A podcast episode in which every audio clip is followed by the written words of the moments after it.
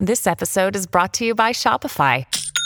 Forget the frustration of picking commerce platforms when you switch your business to Shopify, the global commerce platform that supercharges your selling wherever you sell. With Shopify, you'll harness the same intuitive features, trusted apps, and powerful analytics used by the world's leading brands. Sign up today for your $1 per month trial period at shopify.com slash tech, all lowercase. That's shopify.com slash tech.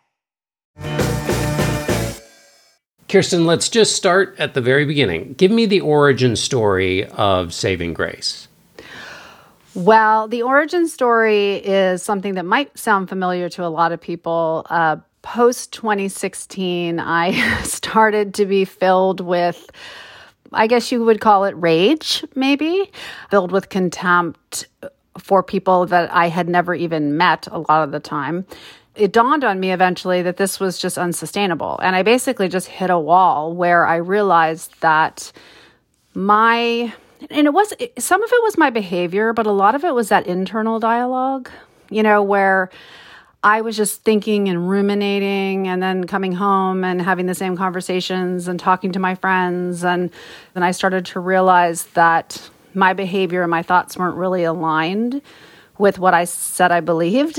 And as a person who's pretty open about the fact that I'm a Christian, I felt like, well, I say I love my neighbors and I say I love, you know, I'm supposed to love my enemies. And I'm so far away from loving anybody that I, I think I need to do a course correction. We should note this is not a book just for Christians, and, and part of the book is your own interrogation of your beliefs and questioning and going out and finding people. And I want to I want to get to you know, sort of the list of questions or that that discovery process. But you are a person of faith, and you know the central calling of our Christian faith, as I am also a Christian, um, is that incredibly difficult call to love your neighbor. But you think, okay, I can do that it's not just a side note; it's right down the middle of the faith. I it's mean, you can't avoid fundamental, it. yeah. so you were steeped in this already. Um, just to give listeners an, an idea of where you're coming from, but then you also were right in the middle of political combat. I mean, because you were mm-hmm. often arguing and and placed on television to argue with the other side. So you both came with the history, but you were also participating right in the center of the arena. Yes, and I think that I do think that that what happened after 2016 was something different. It was taking it to a different level where before I feel like I was able to find some amount of grace or and, and when I say grace there's a lot of different ways to define that, but you know, some sort of distance between me and other people saying like, you know what, you're allowed to not be me and not be demonized. Like mm-hmm. it like we we can we can disagree on these things and I can still see you the totality of you, the humanity in you. You know, if you're a believer, you see God in the person. And something happened to me and I think to a lot of people post 2016 where it's where the rubber met the road, right? It's where it's like, do I really believe this? Do I do I really believe this? Because I think this is actually the situation that it was created for.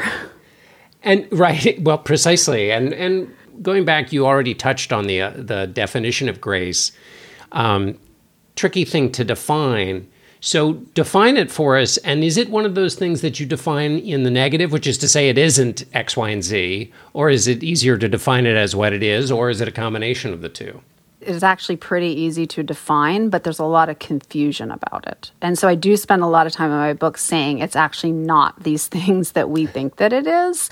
I use the Christian paradigm to define it as unmerited favor. So in the Christian faith, we normally think of that as something we get from God, but we are supposed to extend that also to each other. And so, because it's unmerited and unearned, that means that everybody gets it including people you don't like, even people you hate. Uh, Richard Rohr, who is you know somebody who I've leaned on a lot, who's a Franciscan priest, likes to say loving is not liking. and so um, and and it's but but but it's loving in in you know in the christian faith the when jesus says love your enemies or love your neighbor he doesn't mean love like you love your best friend or you love chocolate. It's in the greek it's agape love and that's a love for humanity. And, and that's what i'm talking about with grace being sort of unmerited favor for people because they have humanity and that they deserve to be treated with humanity even when they're making you really angry or doing really bad things And sometimes I would have people say, well, I can have grace for people who basically think like me and are good people, but they screw up. And it's like, but that's, that's not really grace because now you're saying they've earned it. And so, right. and, and so it really has to be the person hasn't earned it. Where there's confusion is, people hear grace and they think lay down your weapons don't fight for what you believe uh, roll over, be a doormat. And that's not what it is. It's something that's actually quite robust and quite muscular. And it's something that I think you can and you should be speaking up for the things that you care about. But when you do it with grace, it just looks very different than it does when you're doing it without grace. And and we're going to keep working on this definition of grace and what it is and what it isn't as we as we go through our conversation. But let me take us back to the narrative which is that you come out of 2016 you had one conception of grace. You like all of us who are proud while also being christians you thought you were doing a pretty good job of it. Um, and then reality created this tension where it wasn't t- pick up the story from there and and what set of questions you started to interrogate as you found and I'm taking this from the book, not your answer, so correct me if I'm wrong, but as you found kind of your traditional conception of grace not really fitting the bill in those moments. Yeah. Well, and I should say when I look back in hindsight, I actually I thought I was acting with grace, but I really wasn't because I also was associating it with behavior. So because I was calm and I wasn't calling anybody names and I was looking sort of placid in the face of people yelling at me, it seemed like I had grace, but the internal dialogue was I hate this person. I want to claw their eyes out. You know, like that's not really. And so grace is really about what's happening inside. It's not as much about, you probably will behave a little better, but but even if you do behave well, that doesn't mean that you're acting with grace. And so for me, I started interrogating it because I just had to be honest with myself about how binary I was seeing everything, which was give me this one piece of information and now I know everything about you. Right. Right. Right. And I was going on air with people who were saying things that were really driving me nuts. And I got to this place where I I didn't even want to know anything about them. I didn't want to hear about their families. I didn't even want to say hello. I just was filled with contempt. And I'd love to say that I was motivated by some really high minded, like, uh, something this is going to be great for the world or something but i wasn't. I was motivated by by survival. I, I really was like i cannot go on like this. It so happens that i think this book i discovered as i was writing it that it actually really is good for other people and it actually could be really good for our culture and right, and and um, in fact, some of the biggest problems we have, as some of the people you interviewed for your book argue, have to start in the heart and the home first, or else we're never going to fix the big uh, exactly issues. Because unless we debate them from a position of grace or near grace, anyway, we're never going to hear each other and never come up with a common solution. Uh, at least to move forward on some of these things we think are important. Right. Exactly. This episode of the Gabfest is sponsored by Aura Frames. Are you ready to win Mother's Day? Cement your reputation as the best gift giver in your family? Give the moms in your life an Aura digital picture frame preloaded with decades of family photos. That mom will love looking back on childhood memories, seeing you what you're up to today, checking out grandkids, checking out cousins. And even better, with unlimited storage and an easy to use app, you can keep on updating your mom's frame with new photos so that it's a gift that keeps on giving. This is how I live in my family. I gave my mother an Aura frame. It was either for Mother's Day or for her birthday. She absolutely adores it. She's constantly hectoring me to update it with more photos, which I do.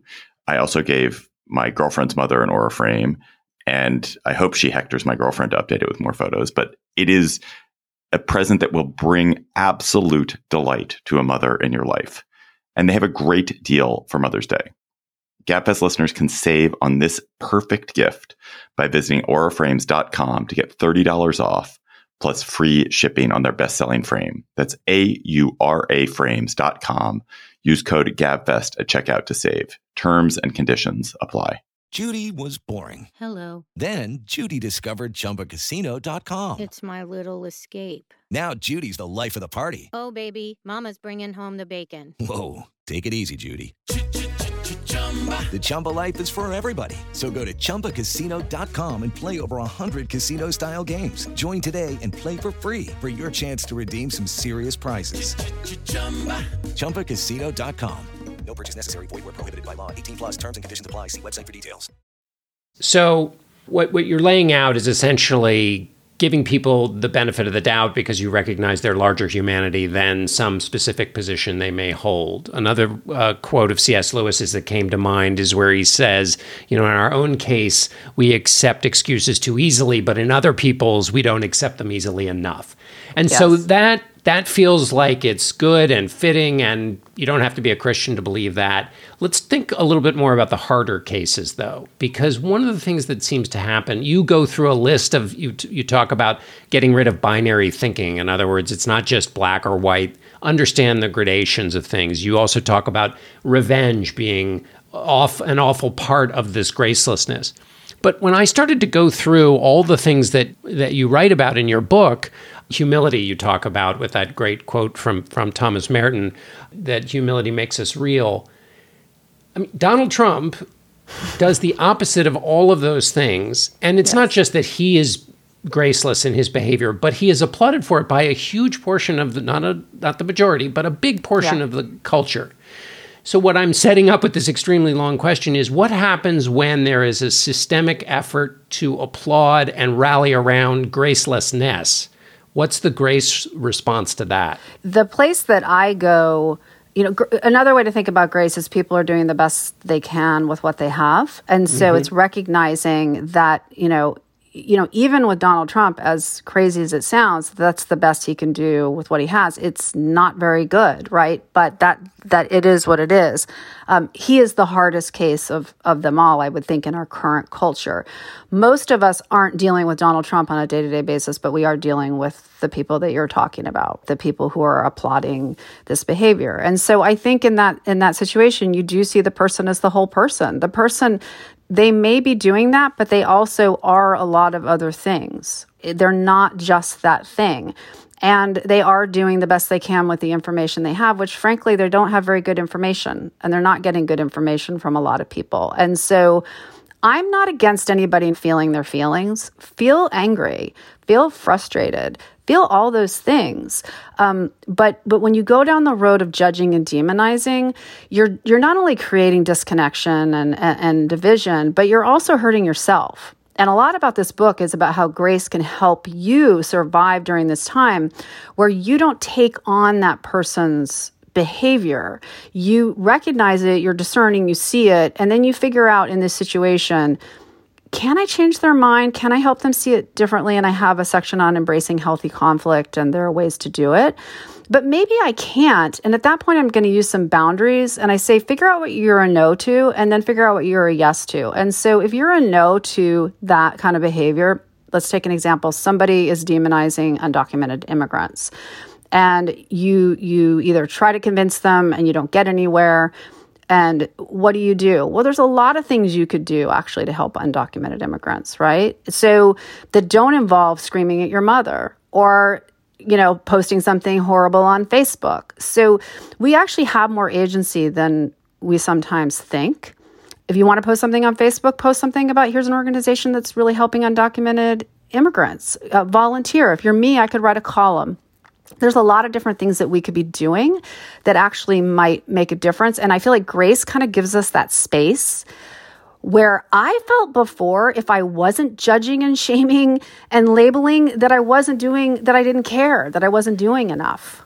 Yeah, I think this is really important for people to catch is that idea, which is that pivoting to a new a new approach can be almost certainly more productive than the doom loop uh, fight that you're having in whatever whatever realm you are. Yeah, I, I, had a very hard time learning not judgment. It was very difficult for me. And I worked with my therapist on it actually. And I would come in and I'd saying all these things. I'd be so angry. And then she'd say, Oh, it sounds a little judgmental. And I say, But it's true. You know, she's like, But try saying it without the judgment. And so I would try again. And then she'd be like, Nope, still judgmental. and so we'd have to keep kind of, you know, unlearning that. And and one of the things I realized was most of the time when we're judging people, they don't even know you're judging them. You're usually doing it in your head or maybe you're talking to your friend about it. So so who's suffering? Right? It's like you are. Like it, it's like what they say about you know forgive unforgiveness it's like drinking poison and expecting the other person to die and so i think that it's better for us and then i also think when it comes to relationships for people who have family members for example who are believing things that, that they think are very dangerous and harmful, you know, how you can use that to create some sort of space, you know, to be able to see them in their fullness, but also recognize where your boundaries are. Recognize you're allowed to say, I don't want to hear this. I don't want to talk about this. I'm going you know, I, I don't have to engage in this. I don't have to engage in this kind of toxic relationship. Right. I we'll see if I can make this connection. But when I was reading your book, I was re- remembering the line that you know the Constitution is not a suicide pact, which is a version of this. Which is, in other words, you don't have to believe in the Constitution so much so that it causes a greater danger, uh, yes. or in fact, an existential danger. And so it feels like grace is the same thing. You believe it up to a point. It doesn't mean you have to go, you know, forgiving mass murderers. You can recognize them as God's children, should you wish, but it doesn't mean you have to say they walk the streets free. I mean that this is um, right. So no, abs- and that's the confusion is that people often think for different reasons think this, but they think grace means no accountability. So, you know, I've already, since this book, you know, I'm already hearing from conservatives every time I say anything critical. Oh, well, how about grace? And it's like, there's nothing about what I just said that lacks grace. Like I'm, I'm just saying something factual that is a problem. And, but we have kind of this idea that, oh, that just means that you just let people do whatever they want. I think when we think of the things that are happening in our culture, what some people call cancel culture, a lot of times people will say, "Oh, just get, show grace. Just the person did or said something they shouldn't have done. Just show them grace." And it's like, well, look, you can show somebody grace and still hold them accountable, like you just right. said. I mean, if someone commits a crime, they should be held accountable, but they should be held accountable with humanity. Right. And if you look at our criminal justice system, like that's not what we do. We don't hold right. people accountable with humanity. It, the punishment doesn't fit the crime. And so I think when we think about it in other circumstances it's like no sometimes people are going to have to be punished and it's going to be very uncomfortable. And but grace infused accountability is very different than what we often see. Right. Two questions before we run out of time. One is from the left um, they see an argument for grace or i'm i'm going to make an amalgam here but arguing essentially um, that grace is for saps like it's yeah. okay, yeah, be nice to your neighbor, but look, the other side is, um, you know, they're fighting, they're applauding somebody who has made an expertise of the public display of lack of grace and won the presidency and about to take back the House and the Senate. So your grace is nice and all that, but in the arena with the rules as they are right now, grace will make you lose. So what's your response to that? I think it's a pretty flawed argument, though it's one that I would have made at, a certain point, probably. But I think that we have certainly have had plenty of examples of people who've won the presidency with grace. Joe Biden would be a good example of that. Uh, I think Barack Obama would be a good example of that. Look, Republicans win elections sometimes. You know, that doesn't mean like it's because he lacks grace or because other people are showing grace. So it's also just a misunderstanding that I used to have as well, you know, of what grace means, because you can still continue to say the things that need to be said, hold the people accountable who need to be held accountable, ring the alarm bells about what's happening in this country and what's happening to democracy and voting rights and all of these other things without demonizing and dehumanizing people. And, you know, the people that I look to the most in terms of grace in leadership and you know who were successful obviously were the civil rights icons you know whether it's mlk or john lewis. I interviewed ruby sales for the book who who explained look you know it's hate is too great a burden to bear right? We're the ones who bear it not the other people. It's not hurting other people. It's hurting us. And so the idea that they could go through what they went through and maintain their humanity and, and not be bitter, and that John Lewis, up to his dying day, was exuding joy, exuding grace, it shows how wrong-headed the idea that grace is weak is. There's no better example. Last question is give uh, we've already talked about some of the elements of grace but for, for someone who's listening who wants uh, you know a starter kit a grace starter kit um, how how should they or what are a couple of things that they can start to work with and hang on to have a grace infused response rather than than one that uh, might be less so? The first thing that I did that made a huge difference was I got off of social media and I uh, really dialed back my news consumption, which was well beyond what I needed to do, even for my job. Saw huge improvements in terms of my capacity for grace. And then I sort of titrated it back in. And I and this is what I tell people in the book you titrate it back in and you start noticing at what point am I getting activated. You should be being informed or entertained. It's okay to be entertained on Instagram or, or Facebook or whatever. But if you're walking away thinking, how evil and awful everybody else is, that, that you need to pay attention to that. So we have to be realistic about what we're letting into our bodies, how it's activating us, how our brains are being activated, our central nervous system is being activated. In my book, I really it's a there's a lot of really practical things that people can do just to get to the, into the place to be able to offer grace. That's fantastic. Everybody pick up a copy. If you have Thanksgiving gatherings where exactly. there's a little bit of friction, Saving Grace will will help you, and uh, and and not just at Thanksgiving, but all year round. Um, Kirsten Powers, thanks so much for talking, and congratulations on the book. Thank you.